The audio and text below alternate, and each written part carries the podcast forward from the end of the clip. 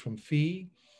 And that was um, not going into the candy store because when once I read Bastiat, I don't want to sound religious, it wasn't, it was a conversion of the mind. Once you understand opportunity cost, the world looks different to you. There's no magic. There isn't any magic in the world, and politicians can't just make things happen by saying it and shower benefits on people. Um, and Bastiat had that as one important virtue, the idea of opportunity cost. You might still be a socialist or a statist, but you wouldn't be a dumb, thoughtless one. Let me put it that way.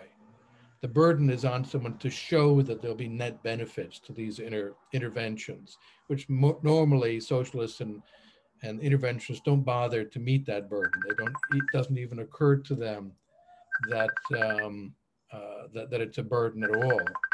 I apologize for that. Um, with a hammer, that usually works.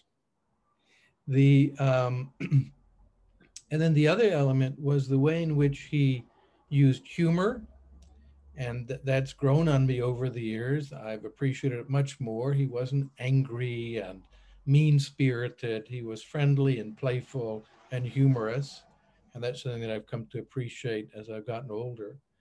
The other thing, though, is that he demystified the state when he talks in uh, What is Seen, What is Not Seen, which I think is really a very important essay.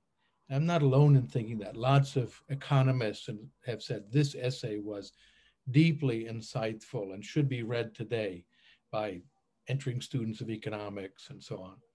Um, he talked about uh, Mr. Protectionist wanting to stop the importation of iron products from Belgium So always has little jokes about Belgians in his uh, stories. And he says he's going to go to the, the border and strap on his uh, sword and get the musket and pistols and go kill anyone trying to satisfy his own interest rather than Mr. Protectionists.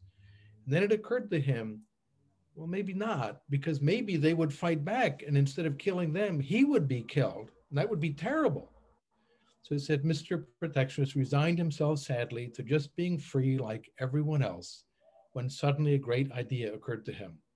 He said, In Paris, there is a law factory.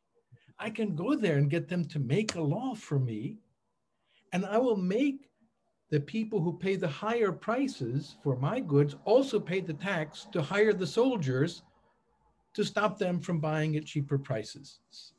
Marvelous. Well, I thought one of the things that that did, besides the, the humor in it, is it reminded us that when we talk about controlling our borders, we're talking about force.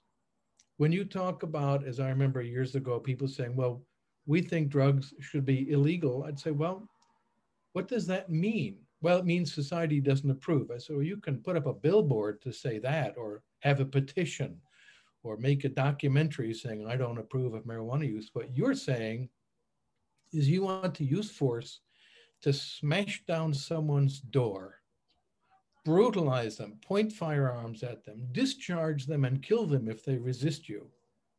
And if you're successful, dragging them and locking them in a cage.